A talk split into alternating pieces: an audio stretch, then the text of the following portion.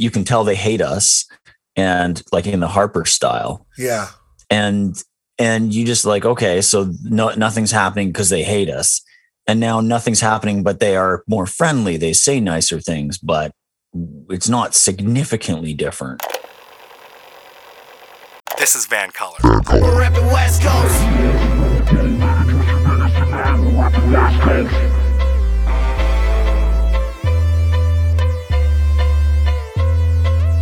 My name is Mo Amir, and today on This is Van Color, I am joined by a harm reduction advocate, journalist, writer, broadcaster, and musician. Over the course of his career, he has racked up many awards, from the Jack Webster Foundation to the Canadian Association of Journalists to the New York International Radio Festival. You've seen his work everywhere, from Vice to the Vancouver Sun to Ricochet to the Huffington Post. He holds a master's degree in political sociology from the London School of Economics. He is here via the magic of Zoom. He is the host and executive producer of the Crackdown podcast, where drug users cover the war on drugs as war correspondents. It is hands down one of Canada's most popular podcasts, and deservingly so. It's won a lot of awards. It has a huge reach. And like this podcast, just like This is Van Color, it gets listened to by cabinet ministers in the B C government, which, you know, I don't know how many local podcasts can claim that. We might be the only two. You've asked for him. I'm excited to have him on. He is Garth Mullins. Garth, how are you, sir? Hey, Mo. I'm good. How's it going? Good to see you. Um, hello, cabinet ministers. Yes, hello to all the cabinet ministers listening in. I appreciate you doing that. And and Garth, I appreciate you being here. I feel like you've been doing the mainstream circuit quite regularly now. You're on C K N W quite a bit. Obviously, I'm a commentator there. I do a weekly commentary, and it's interesting because I feel like I'm up against a, a large part of their audience that is uh, small C conservative, you know, the Bruce Allen fan club, which has been on my case lately online. But you come in cool as a cucumber, super accessible, common sense, rational. I actually find less tugging on the heartstrings, but more like, hey, here's the situation. And I think you're winning people over. I think you're an important voice in the city, in the country, frankly, in terms of pushing that dialogue about how we treat our most vulnerable, how we treat drug users. When we look at so many of these issues, harm reduction, safe supply, mental health and poverty, is it fair to say that these issues have kind of taken on a public relations war in a sense? Like, it's not like we're sitting around figuring out the most rational policy, or it's not about what actions will keep people alive today or what actions will have better outcomes for society in ten years, because we know that. So much of it seems now to be winning the hearts and minds of a public that just needs to get over certain stigmas to generate that political will for the outcome that we all probably want, which is the good health and the happiness of our most vulnerable. So do you find it's kind of like a, a P R campaign as opposed to a policy debate? Yeah, I mean, I think it's political. Like, I, I know that most people in the city uh, got families that someone is having a like hard time mental health wise, or, you know, is using drugs or whatever. And um, I, I just think that, you know, people are probably mostly good-hearted, but we we have this thing in this city, as a lot of cities, where every few years the right decides to go scapegoating marginalized people, and that sweeps a lot of people along. You know, mm-hmm. and I've been here long enough to have seen several cycles of this, and it feels the same every time. I mean, they'll have different little characteristics and different personalities and stuff, but it's the same old thing, and I'm sure it was going on long before I showed up. Now, I want to get into safe supply particularly, and we'll get into defunding the police as well, but I want to start here. We've gone over the argument for safe supply on this podcast with both Doctor Mark Tyndall and Andrea Wu. I've even made the argument myself to other guests like Aaron Gunn. I've made the argument on the radio. The idea that, you know, you can't rehabilitate dead people. We have a moral obligation to keep people alive. It's less overdosing and more about poisoning. So let's stop the poisoning by providing a clean supply, which will also cut down on things like petty crime and dangerous sex work that is committed to to pay for these drugs. So I'm just curious from your vantage point, does safe supply even exist in Vancouver beyond a few pilot programs? Or in other words, you know, what is the scope of safe supply right now in the city of Vancouver or the province of British Columbia? I mean, safe supply exists primarily in the hype of announcements from the government. You know, that's that's where that's where you see it mm-hmm. most. There are a few um, pilot projects. You know, maybe across B C, uh, there are somewhere between ninety and one hundred thousand people like me, uh, people with uh, opioid use disorder, they call it, like that we are taking some kind of opioids every day. Mm-hmm. And that's that's a lot of people, right? Yeah. one hundred thousand people is a lot. Maybe two thousand at the top are able to access some kind of um, medication that's like an opioid prescription. Is a little a little above Suboxone or Methadone. So really no, but but I mean, safe supply fundamentally is the pharmaceutical replacement of the thing people are buying on the street, the thing people are wired to. So if it's heroin, you get diacetylmorphine. If it's fentanyl, people are doing on the street, well, the fentanyl's been available in, you know, in pharmacies or by prescription for a long time. Mm-hmm. There are a, a sort of a regulated, known, safer pharmaceutical equivalent to everything. So it's not like a distant cousin of the thing people are doing. It's not sort of trying to nudge people down a road somewhere. It's just like straight across, replace the thing they're doing. That stops the need to grind up the money every day. And it also stops the risk of dying every day. Um, this would end the overdose crisis overnight. You know, that would be it. And uh, the fact that we don't do it is just uh, down to complete cowardice of the political leadership here in British Columbia and in Canada, in Ottawa. And do you think part of the reason is because of that misnomer? I mean, we call it an overdose crisis, but like I just alluded to, it is more of a poisoning crisis, right? It's not that people are taking too much drugs. It's that they're taking drugs where they don't know what's in it, and it's a lethal, it's a lethal mix. Yeah, I mean, sure, uh, for sure. It's uh, to me, it's not much different than alcohol prohibition. You know, everybody used to drink beer. Uh, alcohol becomes illegal, you know, one hundred years ago or whatever. And then they got to make moonshine. Yeah. And it's not regulated. And so people are getting sick and dying. And they've got to make this stronger, tougher, smaller moonshine to smuggle it around when the when the cops are trying to catch them. And then they end prohibition and beer becomes the most popular drink again, beer and wine or whatever. Mm. You know, so it's like...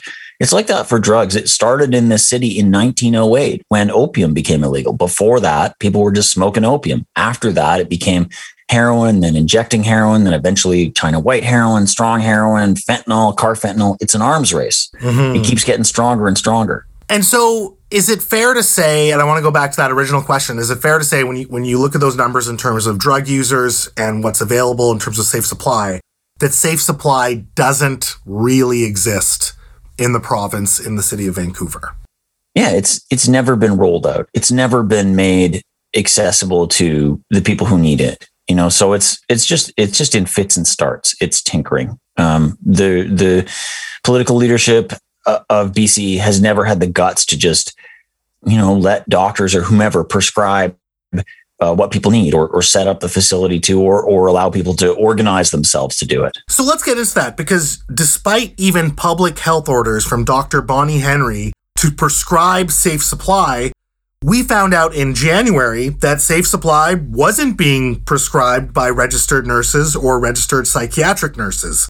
Karen Ward, of course, you know, she's been yelling about this from the rooftops, but it was still astonishing to learn that four months after Doctor Bonnie Henry made a public health order to open up safe supply, it just didn't happen.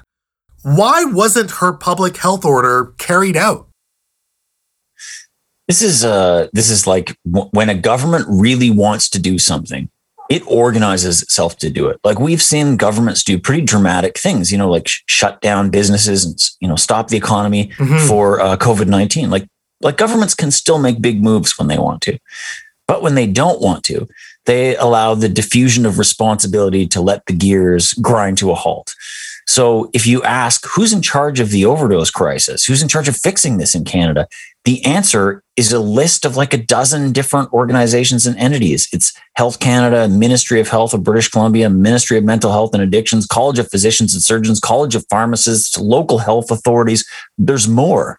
And they all can point at each other as getting in the way or slowing things down.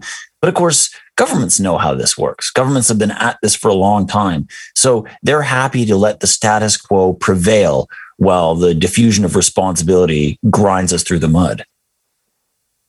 And I understand that that point of view, and it's certainly cynical, and I appreciate it. I'm just wondering then, why even make the public health order in the first place?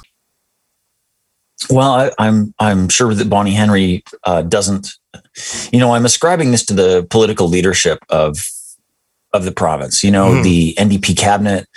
Um, And the uh, Bonnie Henry's order doesn't carry the same weight, I guess, as uh, the premier deciding that something shall be so. You know, I think Bonnie Henry's orders are often taken as polite recommendations, certainly on overdose matters. Mm-hmm. Um, her her orders are often just ignored. You know, like two years ago, she gave a path to uh, decriminalization in B C, mm-hmm. set out a blueprint. And that was just uh, in one news cycle, just thrown out by um the minister, uh, Farnworth. So, you know, uh, um, I, th- I don't think I'm being cynical. I think this is actually how governments work. When something goes to the top of their priority list, they can really push on it. They can't push on everything at once. Overdose deaths aren't a priority. Um, it's evident from their movement on it.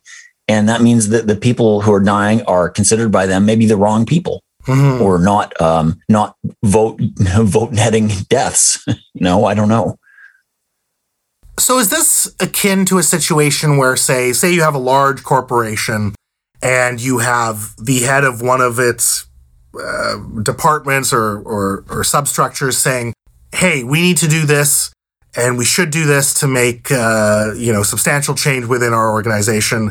And the executives within the organization say, yep, we're going to do it.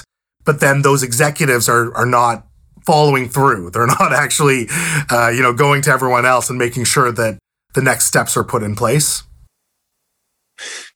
My suspicion is that you have the most junior executive on this imagined board of directors of this corporation, mm-hmm.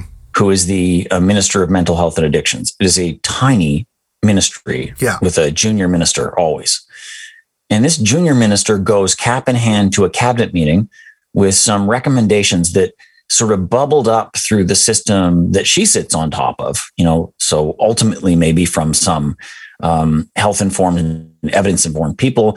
Um, she sort of gets her three minutes at the cabinet table, makes some suggestions, and cabinet's like, no, you know, um, we've we've kind of heard directly from the premier his ideas about um, addiction and the overdose crisis. He, he sort of talked about it before the election last summer, and he doesn't seem plugged in or well-informed about this.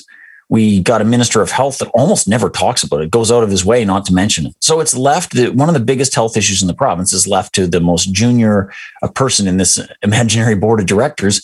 And I think they just don't listen. You know, I, I know that cabinet meetings are secret and we won't know what goes on in there. Mm-hmm. But from the bits and pieces I can put together, I, I imagine it goes something like that. So I guess from... I guess I want your opinion then. Why not? Because we've seen this government in opposition when the B C Liberals were in power, and they were hammering the B C Liberals every day on this. And they were, you know, they, they really placed blame of the crisis on the government at the time. And now there doesn't seem to be a lot of headway or a lot of movement on this from them when they're in power. So why? What what is the resistance here? Well, they told me um, last year, oh, you don't understand what it's like to be a minority government. You know, if we lose any votes, we could lose power, and then it would be worse. Then it would be back to the B C Liberals. So I didn't really believe that. I wasn't entirely convinced, but sure, that's that's a narrative. Mm-hmm. Um, but now that they have a large majority, now that um, you know, people campaigned, the B C Liberals, some B C Liberal um, candidates campaigned in the last election against harm reduction, basically. Yeah. And lost for it. You know, Sam Sullivan campaigned explicitly against one uh, safe injection site on Seymour. Um, there were others. And so the, the electorate has kind of spoken on this. and they still aren't doing anything. So it's something more. It's the fact that, um, you know, here in B C, uh, what's called the Liberals are actually conservative. What's called the New Democrats are actually liberal. And we just don't have uh, like a proper left party, a proper party that wants to do the the real social democratic work of building out health infrastructure, of really changing things. Yeah. Uh, so, you know, I just think it's it's uh, it's not on their list of priorities because that is not who they are. Hmm. As an aside, I heard that you endorse Sam Sullivan.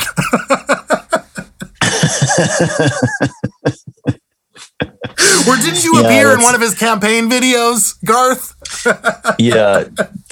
Um, funny story that, yeah, he lifted a comment off of me uh, out of context and made it look like I was uh, supporting his, you know, sort of from the right perspective. And I just said, no, I wasn't. Yeah, fair and, enough. Uh, that caused a lot of people in the city to go, oh, what what is he running on anyway? Mm-hmm. And, uh, well, we could see he was running against a safe injection site and kind of a kind of a nasty little campaign and cozying up to some n- nasty uh, elements. And uh, people said, no, thanks.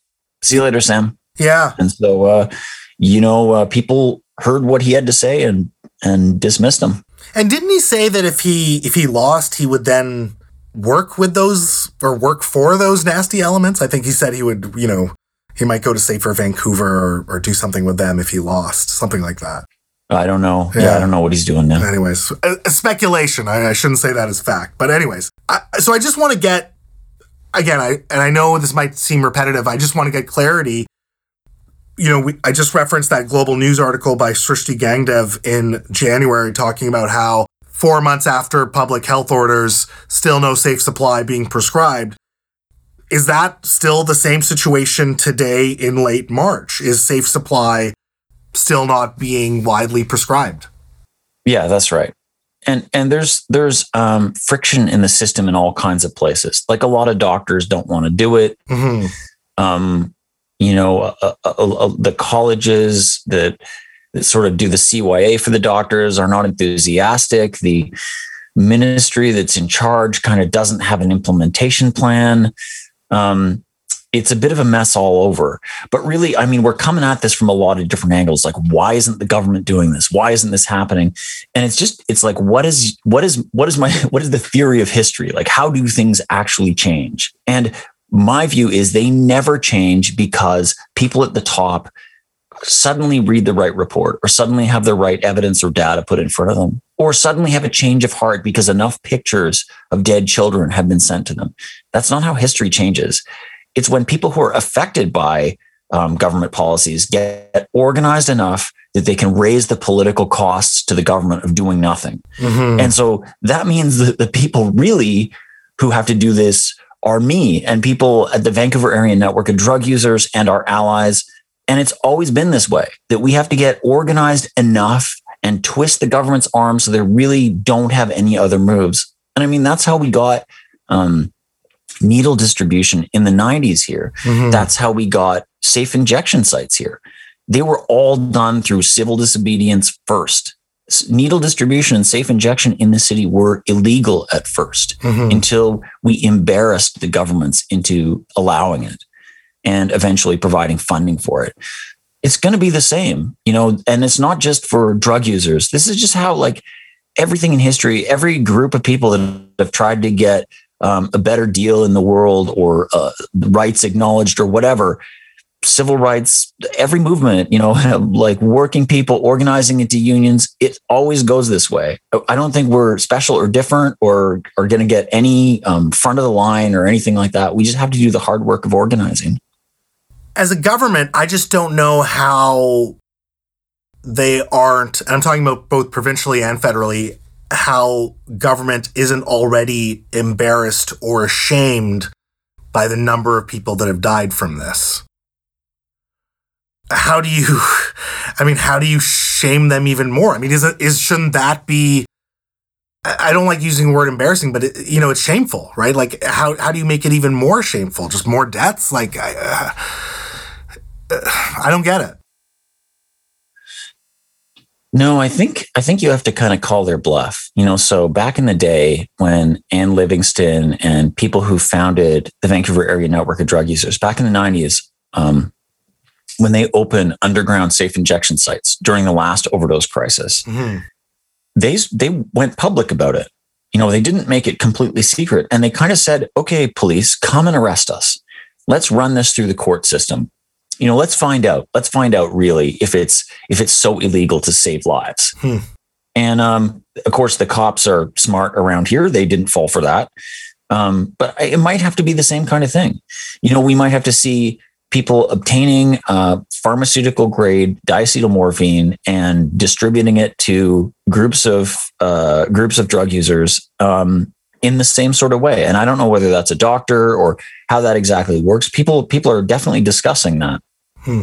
But it might have to be the same thing, and then call on the government or whoever to um, arrest the people who are doing it, arrest the doctor, arrest somebody, and then we'll we'll shame them for that. You know, maybe that's how it works. Yeah, uh, I, I don't know, but certainly there's no, and people people always expect, oh, you know, if we if we go over fifteen hundred deaths or we go over one hundred fifty a month or something, surely that's got to be the threshold. But I think it never is. Yeah. You know, I just, I don't think there's enough of us that can die that just that number alone changes anything in Victoria or Ottawa.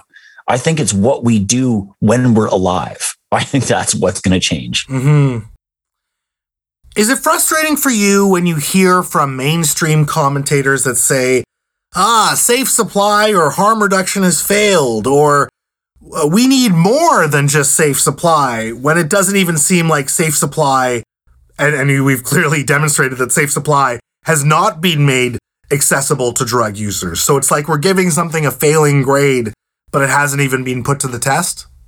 Yeah, it's really true. I mean, harm reduction is the same. There's a lot of harm reduction services available in twelve square blocks of this city, but it's pretty sparse mm-hmm. everywhere else. And the coroner statistics show that people die everywhere else. The coroner statistics show that half the people who die went to work that morning. You know, and half of those worked right. in the trades. So it's like the, the idea of who needs harm reduction and who's a drug user in, in the public imagination of that of that pundit or whoever, it, it's it's wrong. You know, it's it's so it's it's like uh, the idea that um, drug users and people who overdose are this niche part of the population that live in one little particular place and and have one kind of walk of life. It's completely incorrect. I mean, as drug users, we are in your workplaces, in your communities, in your churches, and your families, mm-hmm. you know, and until and unless people realize that, um, this political myth would will continue that, oh, there's just this twelve square blocks of people who are affected by this, and we don't we don't really have to think about it. And I think the coroner has been trying to make that clear to everybody for five years, you know, that um, they find our bodies everywhere mm-hmm. and mostly in houses, inside, alone, and having gone to work that day. Right. So how is it that so many commentators with a straight face come onto media and say that safe supply has failed or harm reduction has failed? Like, I mean, it's, it's a lie, right? And, but no one's calling that out. Yeah. I mean, it's, It's like that uh, Simpsons episode where Ned Flanders says, "Oh man, we tried nothing and we're all out of ideas." You know, it's like, let's try it first. Yeah. You know, um, there are though um, some uh, numbers from the coroner, I think, where they took all the overdoses that were reversed in all the safe injection facilities and said, you know, we would have had two and a half times as many people die that year, mm-hmm. if not for those facilities. So the idea that harm reduction doesn't work um, is wrong, right? It, harm reduction is like first aid. It's mm-hmm. trying to, it's trying to like do a little wound care. It's not surgery. It's not the hospital. It's not the whole, or the whole wellness continuum.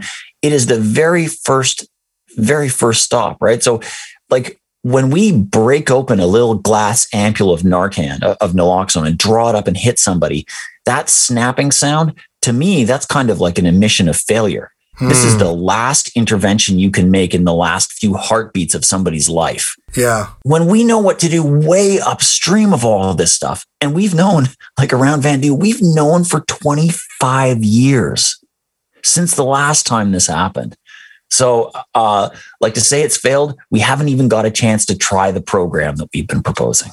So then why such a resistance to things like, I mean, putting safe s- supply aside just for a second, why even resistance to like safe injection sites? Like, I've never understood this because, you know, I could understand maybe people saying not enough people are availing safe injection sites. I can understand people saying there are not enough safe injection sites. But I never understood the illogical jump from saying, oh, we have a record number of opioid poisoning deaths, ergo safe injection sites, harm reduction is failing, when it's like, you know, maybe those deaths wouldn't happen if there were, if if those people were in safe injection sites, if there was more harm reduction available to the drug user and availed by the drug user.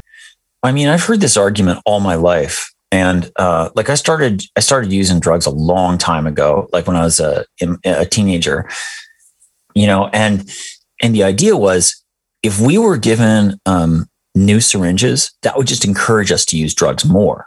So withhold those syringes, make them hard to get, and maybe we'll learn our lesson mm. and we'll just go home. But what happened was we shared. Yeah. You know, and Um, you know, maybe if the threat of death was around and people couldn't just go to a safe injection site, maybe they would learn their lesson and just go home. Right? So there's people out there and, and they t- and they tweet at me all the time. Like, what about personal responsibility? Why don't you just haul yourself up by your own bootstraps? Well, there's a couple things about that. First of all, quitting drugs is really, really hard if you're wired. And there's a whole century of proof on this, right? Mm-hmm. Like, it is really difficult. I I am on methadone right now, which is basically just a substitute. It's a nicotine patch for heroin, mm-hmm. and I'll probably be on it forever. Like, I can't, I can't quit. I can't go cold turkey. I've really tried. I've gone to lots and lots, like a hundred probably in my life, maybe more twelve step meetings. Just, it does not work for me. It doesn't work for a lot of people. And there's reasons, um, you know, but there's, there's a lot of, Um, larger structural forces that kind of swing through people's lives like wrecking balls and just leave a lot of rubble. And, uh, you know, we're, we're self-medicating a lot of the time. Yeah. There's more and more information on that all the time. So people th- think, oh, what about personal responsibility? Well, we live in a world where it's, you don't just have perfect personal agency where you're not an atom that can choose whatever direction you want to go. It's a constant conversation between these structures, these bigger forces in society, and our own little personal agency. And the lower down you are in the big old pyramid of society, the less agency you have and the more those structures are weighing on you. So the people who say that, they're just, they're just kind of taking like lukewarm takes out of Thatcher and Reagan or something and trying to make that go. I think it's a minority opinion right now, but it's a loud one. And so let's get into this idea of like personal responsibility, because one thing I'm hearing a lot is this idea of treatment beds. And I'm not against treatment beds. I think they're a great idea. We know that involuntary treatment doesn't have a high success rate. We've known this for years. But again, we have a lot of right-leaning commentators, politicians continue to push this narrative that treatment beds are not open. And as a result, that's why we see record high poisoning deaths. I'm just curious, if a drug user decides to get clean or a street drug user decides to get clean, are there treatment beds available? I mean, there are some, and there is quite a process to get there. Mm-hmm. You know, um, like, so first of all, you have to go to detox, you know, and, um, after that, you go to a, or, or, you know, a recovery house or something like that.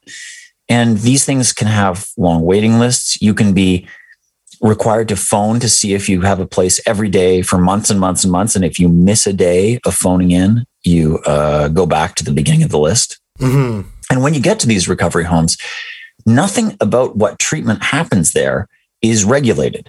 So hmm. you might get breathology, which is a new one I heard of to me, learning how to breathe. Maybe that's your treatment. And I mean, it's great. I, like I, I love to calm yourself down by breathing properly, but mm-hmm. it sure doesn't treat dope sickness. Yeah. Um, you might get art therapy or music therapy or just listening to music or whatever. None of that stuff is regulated. Mostly what they do is they have you go down the street and go into a church basement where somebody's running a twelve step group.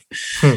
So the government doesn't say, this is what you have to do. You have to do something that's evidence-based. You have to give people the option to use methadone or Suboxone or something, which are, you know, for a long time been considered the gold standard in, in treatment. A lot of these places will say, no, no, no, we don't believe that. That's just trading a drug for a drug. So we're not all about that here. Hmm. So yeah, if you, if you want to get clean, as you said, that means nothing, no, no drugs, nothing.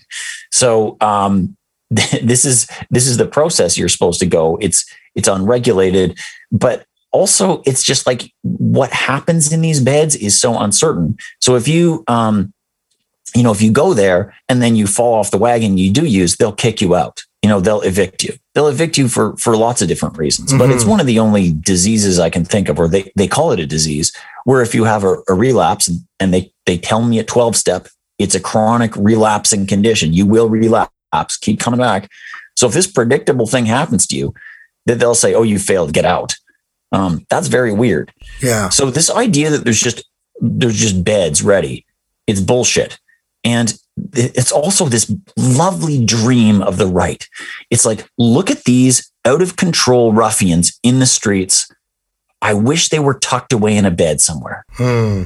You know, the idea of there's a bed and you, you could just be horizontal and have a pillow that will solve. I mean, I do believe everybody should have a bed, but uh, just the idea of treatment beds is it is lives large in the imagination like a silver bullet. And you know, like I just, I've been through enough twelve step programs. I have so many friends, like a good friend of mine is just in this right now. Um, on Crackdown, we follow Tanis Rose all the way through her great efforts to get clean. And she's, that's what she still wants more than anything, um, through all the, re- these recovery houses in Vancouver and Vancouver Island. Um, I suggest people go listen to it. It's, uh, it's quite a arduous journey. And so let's get into that a, a little bit, because you bring up an interesting point. There seems to be a lot of, again, politicians and commentators recognizing that, yes, there is drug addiction, recognizing that there are mental health issues, recognizing even that there is trauma. But then they seem to encourage mass institutionalization. So explain it to me. Why doesn't that work? Because we hear that in the news media, in the public discourse all the time. Round up the drug users. Send them to an institution. They can come back into quote unquote regular society once they're clean, even knowing that the success rate for inv- involuntary treatment is very low. What is wrong with that approach? This is in Vancouver. This is the dream and the myth of Riverview. Yeah. You know, Riverview was, they called it an asylum. It's a big kind of creepy old, or was a big creepy old Victorian kind of complex, open in the in the early part of the twentieth century, and you know eventually called the hospital for the mind and all this. Um, and then in in the sort of eighties, seventies, and eighties, there was a movement sweeping the world, uh, led by people who were patients in these places, saying these are not good places for us, mm-hmm. um, not good places for us for as human beings, even to treat our our mental health issues. Like, we do not want to be warehoused in these. And so people were, governments were starting to shut these places down. In, in B C, we did the same thing. Our government was also loving the idea of saving the money. And it was just like, everyone can be taken care of out in the community. But then, of course, you know, this is the eighties, the nineties. There's just like budget cuts after budget cuts. It's sweeping the world. You know, Reagan, Thatcher, Mulrooney, cut back, cut back. Paul Martin, biggest cuts to the social safety net in mm-hmm. um, Canadian history, put by Lloyd Axworthy, who was the minister at the time.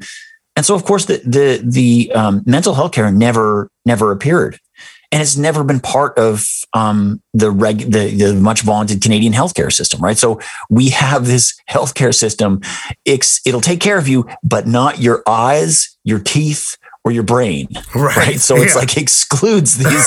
There's these carve outs, uh, you know, and. And and so the dream of everybody, or or these commentators, I should say, these right-wing commentators, is can't we lock everybody back in there? Can't we shove people back? And this is the this is the classic conservative reaction. It's like there was this golden era where people knew their place, where certain people were locked away, where certain other people didn't have rights. Can't we get back there? Can't we get back to that orderly world? Well, the good old days were mostly bad, mm. mostly bad for us anyway. So. Like I, I don't dream of that, but that myth of Riverview, the ghosts of Riverview haunt every discussion in one way or another about um, mental health and drug use. Can you just explain it to the listener why it's bad, though? Why warehousing people in these institutions doesn't work or or is morally bad? Sure. Let's let's think about that. Um, do you want to be warehoused anywhere? Like, does nobody no, wants to go to jail, yeah. right? nobody nobody wants to be forced to do anything. Like, mm-hmm. I don't like I can't, I try to think of an example. What's something that I would want to be forced to do? You know, uh, even good things. Like if someone forced me to eat pizza, I probably wouldn't want to do it. So like drug users are no different than anybody else. If you force me to do something, it's going to work way less, way less well. You know mm-hmm. what I mean? If I'm compelled to enter a drug treatment program, I'm not ready to. I'm not like my life is still full of things. I'm still self-medicating or whatever. Um, it's not going to work. And let me tell you about the problems that I've had in my life are not because of drugs. The problems I've had are because drugs were illegal, drugs were too expensive, drugs were contaminated, drugs had cops chasing me around. Mm-hmm. But, you know, when I had a, a good white collar job going and a stable heroin dealer, I would just get my hit in the morning and I'd go to work and that's fine. Nobody knew. And that went on for years. You know, the most dangerous things about drugs is that they're illegal. That's that's the part that's really killer. So if we stop trying to aim our solutions at the wrong thing. Like you hear it in the way people describe the words. They say an addiction crisis or an opioid crisis, mm-hmm. because in their mind, the crisis is, my God, people are using drugs. Yeah. To me, I call it an overdose crisis because to me, the crisis is my friends and the people I care about are dying. It is a dying crisis, not a what molecule is floating in your bloodstream crisis. So w- once we reckon that, then we can understand where the solutions are aimed. Is it controlling what's in people's bloodstream, whether it's a opioid molecule or not, or what's in people's lungs, as in air, as in they're still alive? Mm-hmm.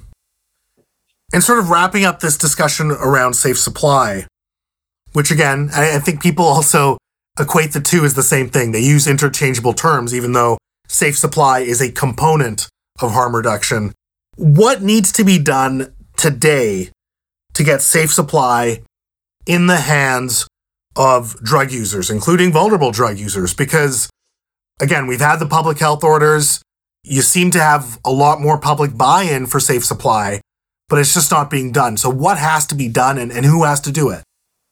I mean, why can't doctors prescribe heroin, right? People, doctors have done this. Like I used to live in the U K, and the U K had a heroin prescription program going back decades. People would go to the pharmacy and pick up their diacetylmorphine. It was okay. And when at the height of that program, they had almost no um, illicit drug users. Like their, mm-hmm. their problem was just entirely contained. And, and the fact that they uh, sort of drove that program into the ground, you know, corresponded to an explosion of um, illicit drugs in the U K or illicit heroin in the U K. But um, th- people have done this before. People have done this before a lot. Like, are we so gutless in British Columbia that we can't do it? Well, certainly the Minister of Health is not interested in putting diacetylmorphine on the formulary, you know, on the list of acceptable medications that the government the government keeps. Mm-hmm. And and so if we can't do simple things like that, um, yeah, we're not going to get there. Is it mostly the province or is it the feds or is it the city? Where do you see the main roadblocks here in terms of action of getting safe supply into the hands of drug users? Everybody can do something about the overdose crisis at their level. So anytime you hear a government saying that it's another government's responsibility, be suspicious, like lean in close, because this is a classic Canadian pastime is saying, oh, it's the other level of government, right? Yeah. The Constitution Act, Section ninety-one and ninety-two divide up the powers between the feds and the province, but that is not a suicide pact. That is yeah. just a way to divide things. It's supposed to be cooperative and complementary. It's not supposed to be this way to, uh, you know, buffalo the the voter into not understanding what's going on. Um, but it's it's on all files, on so many files. It's this lovely excuse. And, you know, it's also ahistorical. Like back in the early two thousands, we had the Vancouver Agreement in which the feds, the province and the city all worked together to use their little pieces of jurisdiction to address the problem. This is kind of where Insight came out of. Mm-hmm. And, uh, you know, Harper and his people kind of walked away from that. But, you know, the arrangements between governments have worked before. There's yeah. no reason why we can't do it again, except for cowardice and lack of priority. What can the city of Vancouver do specifically in terms of making safe supply more accessible, in terms of increasing harm reduction within their own jurisdiction? Well, I tell you, um, you know, th- they don't have as much control over what kind of drugs can be prescribed as mm-hmm. other levels of government. But the city of Vancouver are the people who oversee the police budget and ostensibly for whom the police work. And so having the police stop uh, being active in the drug war would be a major benefit, right? So right now, there's probably a police car parked outside of one of the harm reduction facilities on the zero block or the one hundred block or the three hundred block of East Hastings. Mm-hmm. I'm sure there always are. And this has the effect of dissuading people from going to use them. Mm. You know, in the last three years, police have stopped and seized people's drugs, very, very small quantities of drugs, about fifteen thousand times. No charges or anything like that on these. Just take them away. Sometimes they even take naloxone off people. They got to really? stop doing that. Just like wow. they have to stand down. And Vancouver needs to be throwing all of the levers it can to stand people down. Vancouver has such a pro-cop, trust the cops, trust every cop, they're all nice guys kind of philosophy. We have to get over that.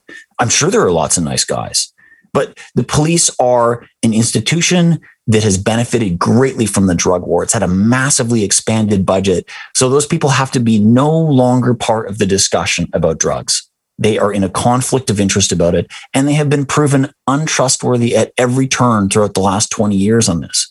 So the city could take a brave stand and remove police from this equation in every way possible. I think they're making some good moves. There's been some uh, decriminalization motions that have gone through. Mm-hmm. There has been a, a freezing of the police budget. That's more to do with pandemic expenses. But if you look at that, the police are outraged about it. Right. And the police board is going to the province to overrule it. So in some ways, the city might not really have democratic control over the cops at all. I guess we'll see.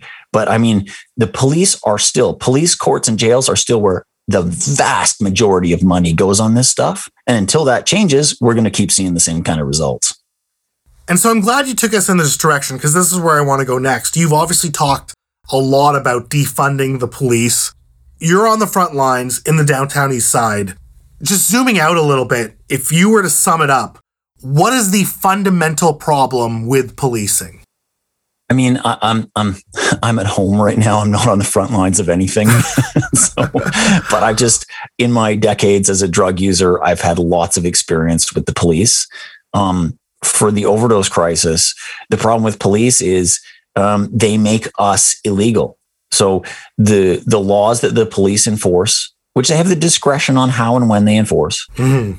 they they put us outside of society. So we are removed from society. I can't call the cops if something bad happens to me or something's breaking into my house, because I don't know what they're going to do. I don't mm. know if they're going to arrest me or arrest the person or shoot me or shoot someone else. I don't know what's going to happen. I've just seen too much shit to have the confidence to do that.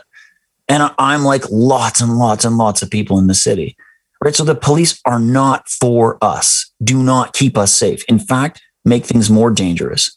Like if you're, if you're a drug user or you're a sex worker, or you're poor or homeless, the police are out there moving you along. You are not considered part of the people they protect. Mm-hmm. You know, they formed a special unit late last year in the middle of a pandemic. They formed a special unit to go and harass people who are uh, in the parks, using drugs in a park or, or sleeping in a doorway.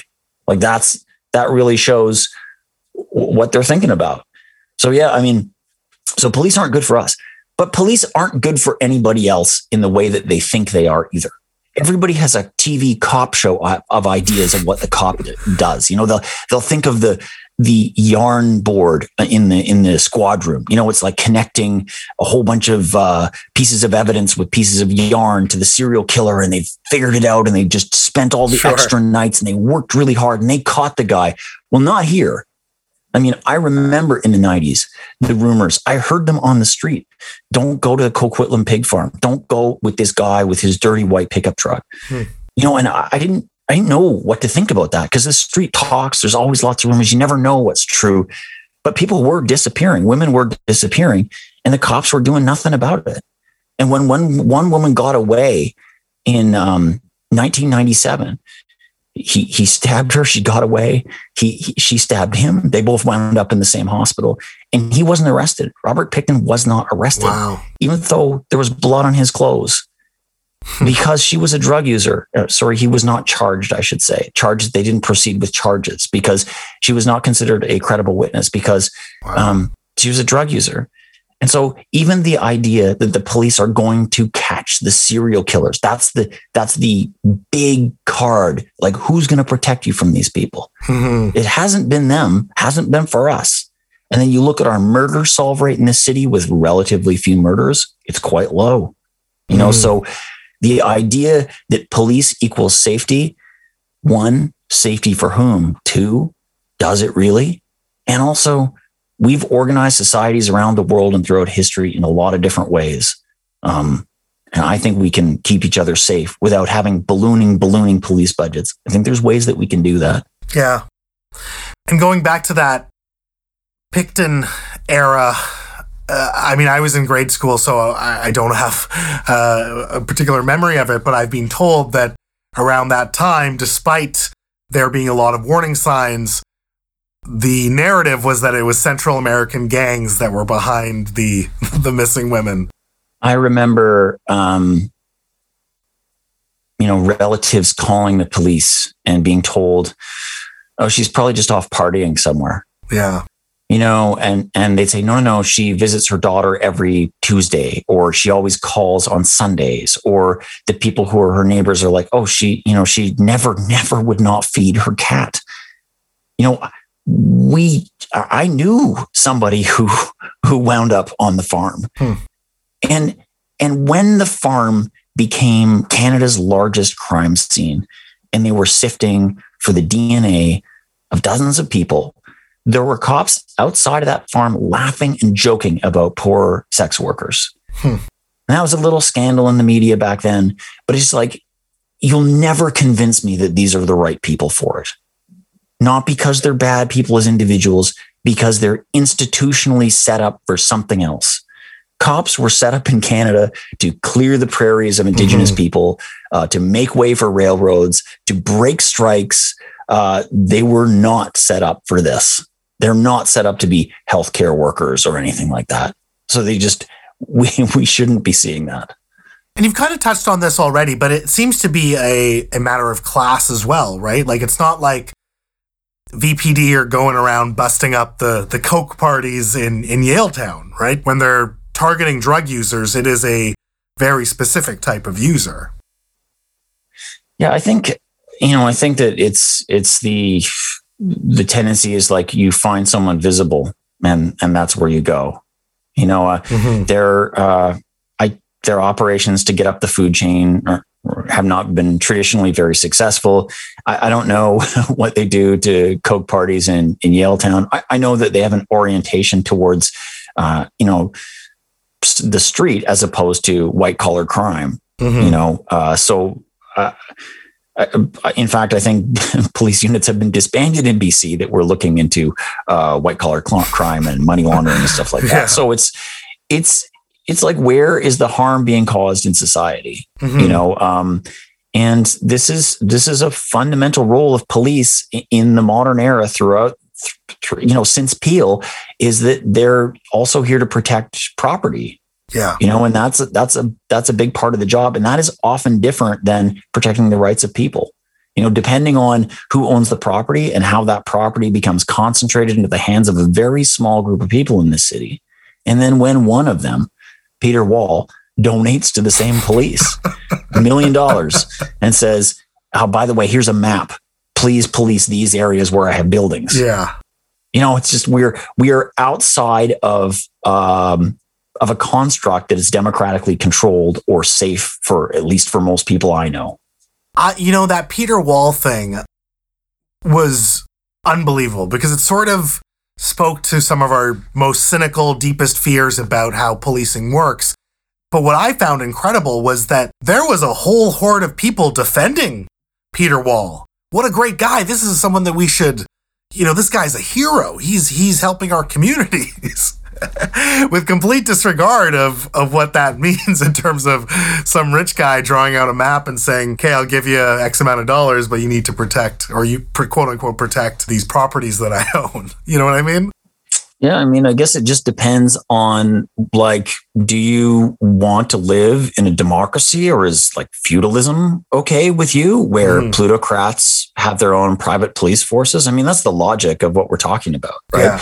These uh, donations uh, tend to fund things that the city doesn't want to fund. And I don't mean city bureaucrats. I mean, we elect people to city council. They make decisions about money. And if they don't want to buy, uh, you know, whatever, like a mobile Um, militarized command unit or whatever mm-hmm. for the police, then they go get it from private donors. Yeah. So, uh, like, it's just it's it's not just money; it's circumventing um, how how we choose to run the police. You know, like, governments speak with dollars. Governments uh, allow for things to happen or not happen by how much they spend, and it's so it's actually not just money; it's a major Uh, way of democratically controlling the police. We've yeah. we've long suggested, actually, that money that police spend on chasing around drug users should be cut. It just it should be no longer possible to spend public money just harassing drug users. And Bonnie Henry has also said that a couple of years ago. Mm-hmm. Uh, so it's just the the Peter Walls want to circumvent that. In fact, one of the things he said with that with that money is, like, that he doesn't like safe injection sites, so he wants to see police, you know, going another direction on that stuff. Right. Now, most people seem to agree that perhaps mental health professionals or other social service professionals are better suited for certain police calls. And I think that's where you do get a lot of buy-in with regard to defund the police. But some of these calls are dangerous and may involve potential self-harm or harm to others. Shouldn't a police officer always be there? You know, there's, well, we'd have to take the word of police of how many of these calls are are dangerous. Mm.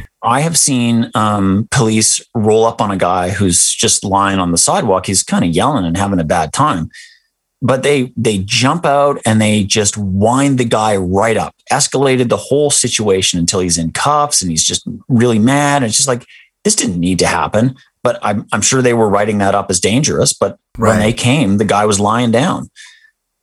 I mean, that's anecdotal, but I don't know how many of the police calls are truly dangerous and how many they make dangerous. Mm. Um, I'm sure that policing can be dangerous, though, you know, and there are um, a lot of people who work in mental health care who who deal with people who don't don't have to call the police all the time.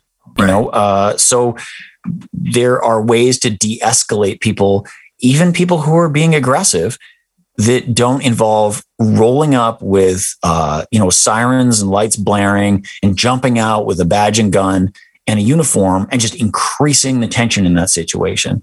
Like, I have done this myself. Um, I was at a party a long time ago where a guy kind of lost the run of himself and was trying to hurt people with an axe. Like, he was trying to chop people with yes. an axe. And I de-escalated the guy. I was just like, hey, hey, hey, whoa, whoa, whoa. Do you want to just um, have a smoke and let's just chill out a second, like that? And I did take the axe off him and I did give him a cigarette, and I, then I did hide the axe in a way that it's probably still on the roof of that house, you know, but uh, like, I think that's what you got to do. Like, you got to give, give people who are in the community and have the skills to de-escalate, you got to give those people standing mm. and even funding to do some of this work, so that we don't roll up to someone and say, well, they might harm themselves, so we're going to shoot them. You know, uh, that is too often how these things end uh, with police doing mental health work. Now, you advocate for police to change behavior and protocol. You were a big voice in getting officers to carry naloxone. So how much of what you're advocating for in terms of defunding the police is about changing police behavior and protocol versus replacing police and law enforcement altogether? Well, I, I mean, I've been at this a long time. So I've been to inquests, inquiries, commissions, hearings, court cases, all these different things in this city where people have tried to reform the police or tried to kind of pull them back from their most extreme activity, and they don't work. You know, uh, first of all, there's a real tall blue wall, and that's very real. Um, police want to slow walk the process or not hand over the documents or not produce witnesses or whatever. Um, police even get in trouble for kind of covering stuff up. You know, you think mm-hmm. about the Dziekanski uh, killing of uh, Polish immigrant Robert Dziekanski at the airport back like uh, fifteen years ago. Mm-hmm. Um, and then a, a lot of these things produce recommendations, which the police are f- free to ignore or interpret and implement as they want.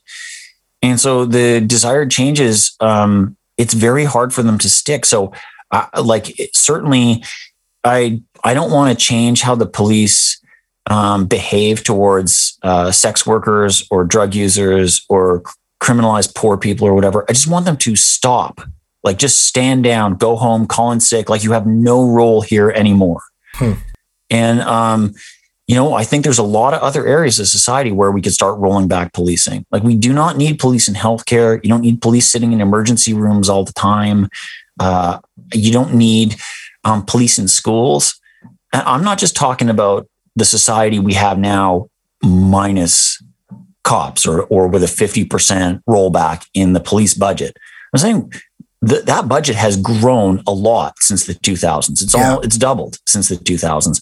And that money every year could be going to the kinds of community programs that do mean real safety. I mean, safety isn't hard to figure out. Safety means housing. Safety means daycare. Safety means all of these parts of what is called the safety net, the social mm-hmm. safety net that have been so cut and so destroyed over the last years.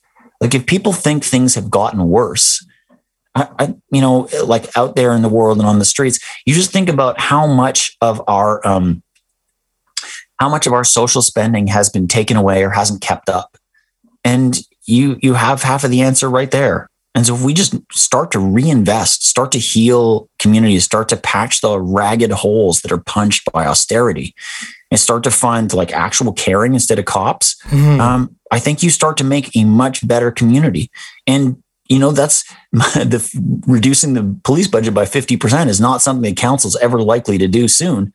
But the demand doesn't take us back to the nineteenth century, just takes us back fifteen years. Right. You know, before the Olympics, before the police bought acoustic weapons to use on protesters, bought a tank to run up on people, uh, hardened their cop cars with those like cow pusher things on the front, like just before all the militarization of the cops was happening. Mm-hmm. The resistance to rethinking law enforcement is quite interesting. You were on a panel on the Mike Smith Show on C K N W recently, and the other panelist actually suggested that defunding the police has failed, even though it's a fairly new movement and hasn't really been enacted. I guess this touches on, you know, what we were talking about at the top of the show in terms of a P R campaign. What are the biggest lies or the biggest false narratives that you're trying to overcome when you're talking about defunding the police, rethinking policing? Well, I've I've worked in the union movement for a bunch of years in my life. And, you know, we fight for better wages for the workers. We don't stand apart from that and say, oh, we really have no dog in this fight, uh, you know, um, but decreasing wages would fail. You know, like I don't I don't pretend that I don't have a side. So yeah. if you ask a cop, hey, what about reducing the police budget? Of course, the cop is going to say, no, don't do that. That's a terrible idea. Yeah. Of course they are. They're the wrong person to ask about that, right? Like as a union, as a shop steward, I am fighting for my members. I'm fighting for the members of the union local. That's it. Like yeah. the, that cop is is speaking on behalf of police who are, you know, wanting to continue doing what they do and, uh, you know, want bigger budgets and all that, want better toys. And so like I, talking to the police about police budgets is is loopy. And when they don't like the answer, they're going to go crying to the provincial government, to some unelected person called the director of police services, who can potentially overrule whatever the city council says. And this director of police services is himself a former uh, R C M P.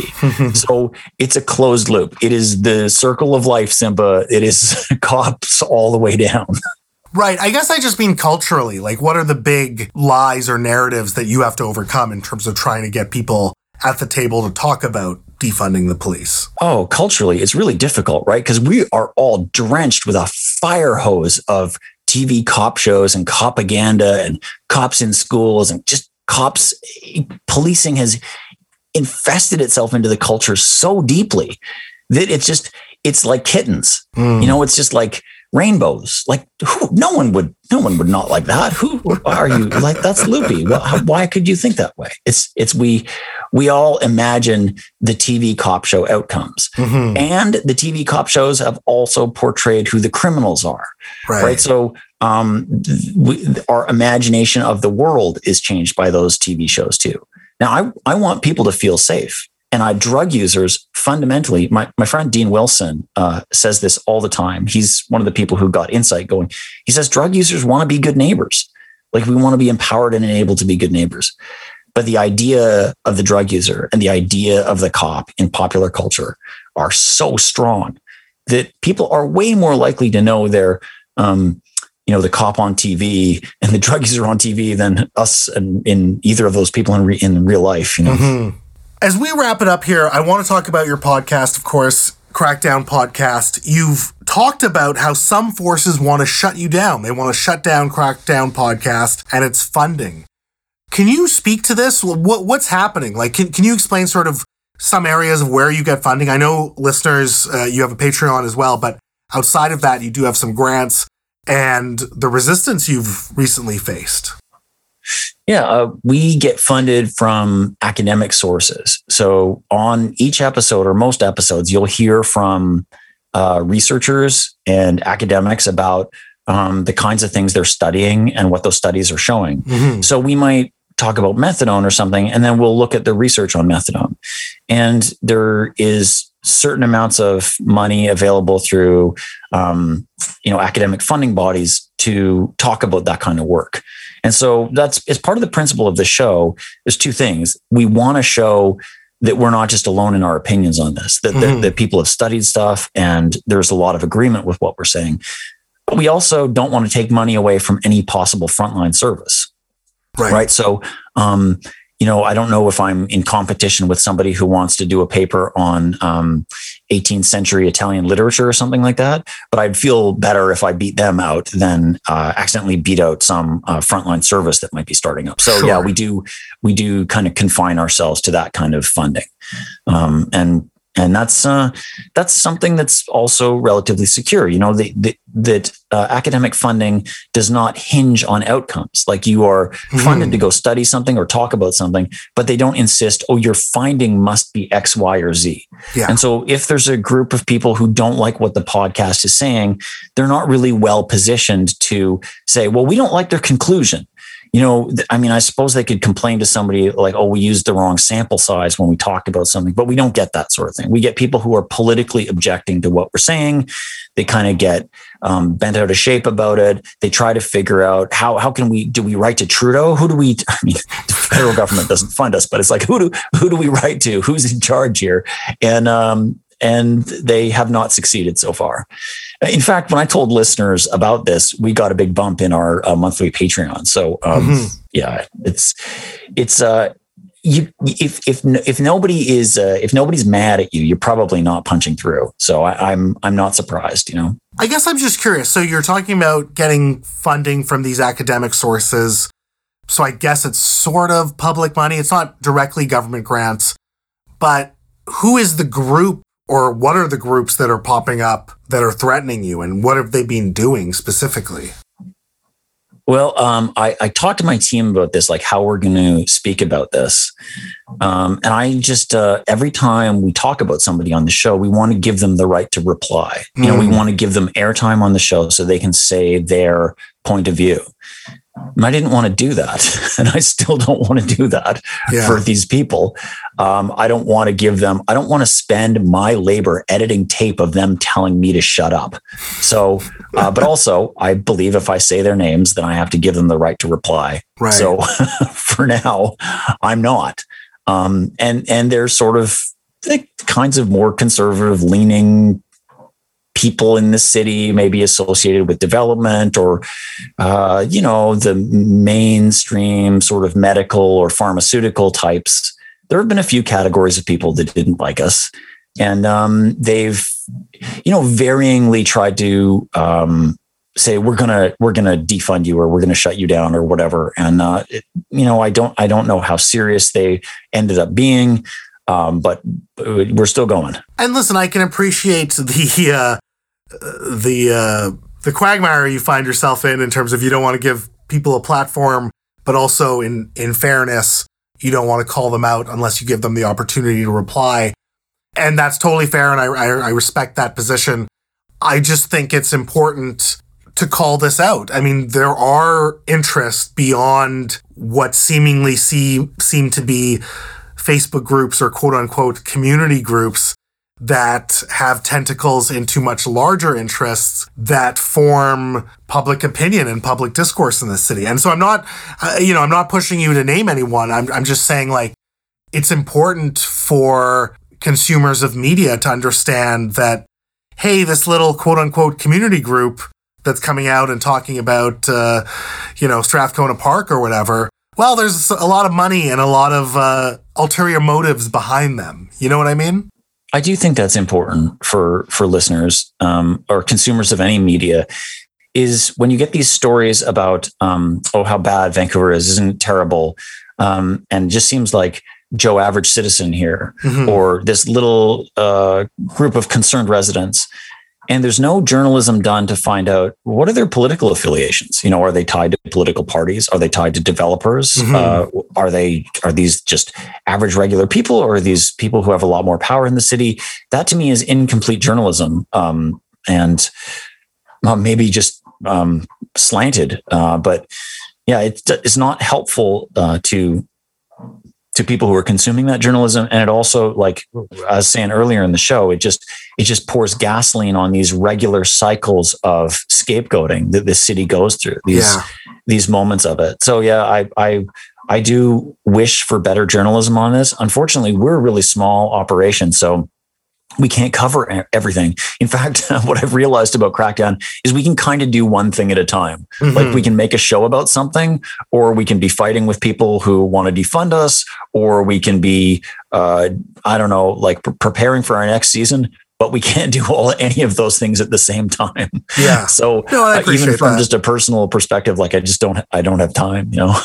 No, absolutely. And, and I, and I'm not saying it's, you know, up to you or, or anything yeah. like that. It's, it's more of a general call, I think, for people to be, if, if there is that gap in journalism, for people to be critical of people that come out and speak in the media. I mean, when you have even pundits, right? And I've been very vocal about this in terms of being a pundit uh, doesn't really pay. And so the people that are investing time and, and, and going on T V or on the radio, Uh, generally probably have a, a motive, but they're not very open or, or frank about that, or they're not explaining, you know, where the money's coming from to start these campaigns that they're doing. And so it's more of a general call, I think, to the public mm-hmm. to be a little more discerning when they see news stories from all sorts of outlets. And I, and I say, you know, take me as number one example. You know, feel free to look in or ask questions, but it's important to do that, because we are starting to see these, I mean, you can call them AstroTurf groups, you can call yeah. them community groups, you can even call them independent media in a lot of ways. You know, there's a lot mm-hmm. of examples of people creating content, and it looks just like, oh, some indie media outlet. And then when you kind of peel back the layers, you go, oh, there's some interesting, you know, connections with, with big money or, or big, or bigger interests. So that's, that's all I really want to kind of end that on. And, and, uh, I do want to say that I really, I really do admire your work. The, the technical production of the podcast itself, incredible. The emotional stories that you're telling, weaved within the realities of, of the city. It's it's very engaging.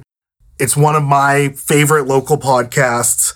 It's meant a lot that you would give your time to me to, to be able to sit down and talk about a lot of these basic issues in a very basic way, because I think that's where it starts.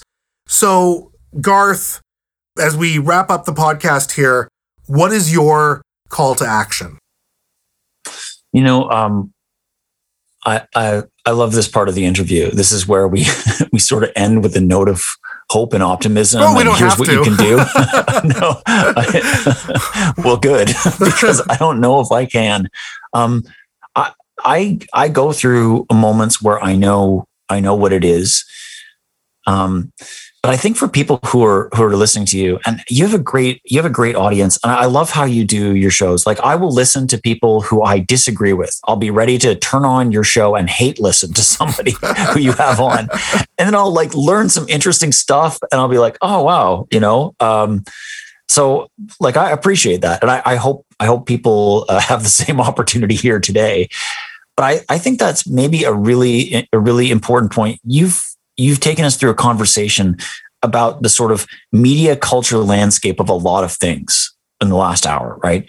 And I think that that's something that people can really do, especially podcast listeners, is start to decode and improve the media literacy of people around you. Mm-hmm. Um, and I have sort of different calls to action for different groups of listeners and audiences. But I think for, for your listeners, Mo, like th- there's a role for all of us in helping improve the net media literacy of our city.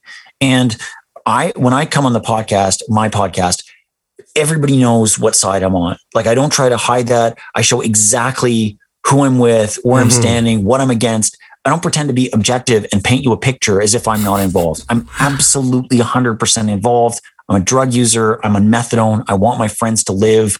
I don't trust the cops. I don't like the government. I don't think they've done enough. Like, I'll just tell you straight out, you know, mm-hmm. and I wish more people would do that. And to the extent that people can listen in to a lot of the commentary that comes from uh, pundits, that comes from community groups, that comes from mainstream politicians, and they'll try to act nice, or they'll try to say, oh, we're we're for these people. We want to help these people or whatever. But then, but then you see the sort of uh, the nasty edge of that sort of thing. Follow your gut. A lot of those people really aren't on our side. A lot of those people are participating in a really ruthless class war in Vancouver. And this is the Canadian angle of it. We have some of the most bitter, mean-spirited features of the United States. We just drizzle maple syrup all over it so it doesn't taste so bitter. And if you can, if we can all see this more clearly, I'm not saying what to think or what side to be on. I mean, fuck, be on my side for sure. But, but like, just look at this more clear-eyed, and we'll all have a better world to live in. I love that. And that's a great note to end on. Well, thanks. Thanks so much for having me. And like, uh, stay safe and keep six, everybody. Garth, no, seriously. Thank you so much, man. I appreciate your time. I hope we can do it again. I did learn a lot, and, and I continue to learn a lot from you and, and your work. Uh, so kudos to your team. You, and again, you were very kind. You you dumbed things down for me to, to understand. And I think these are important conversations. So keep up the good work. And again, thank you very much. No way. Thank you for having me. It's an honor to be here. And thanks for uh, doing what you do. Absolutely. Thanks, man. Cheers. People, wowza, what a show. You wanted him on the podcast. I delivered. You talk about people I'm truly in awe of in this city as broadcasters. And our guest today is right up there. He is, of course, the host and the executive producer of the Crackdown podcast, where drug users cover the war on drugs as war correspondents. He is Garth Mullins, and I am Mo Amir, telling you that in a city where you can be anything, be colorful. Peace.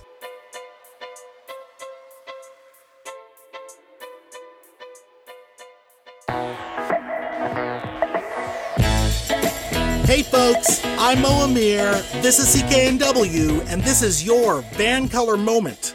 Do you know how communities end homelessness?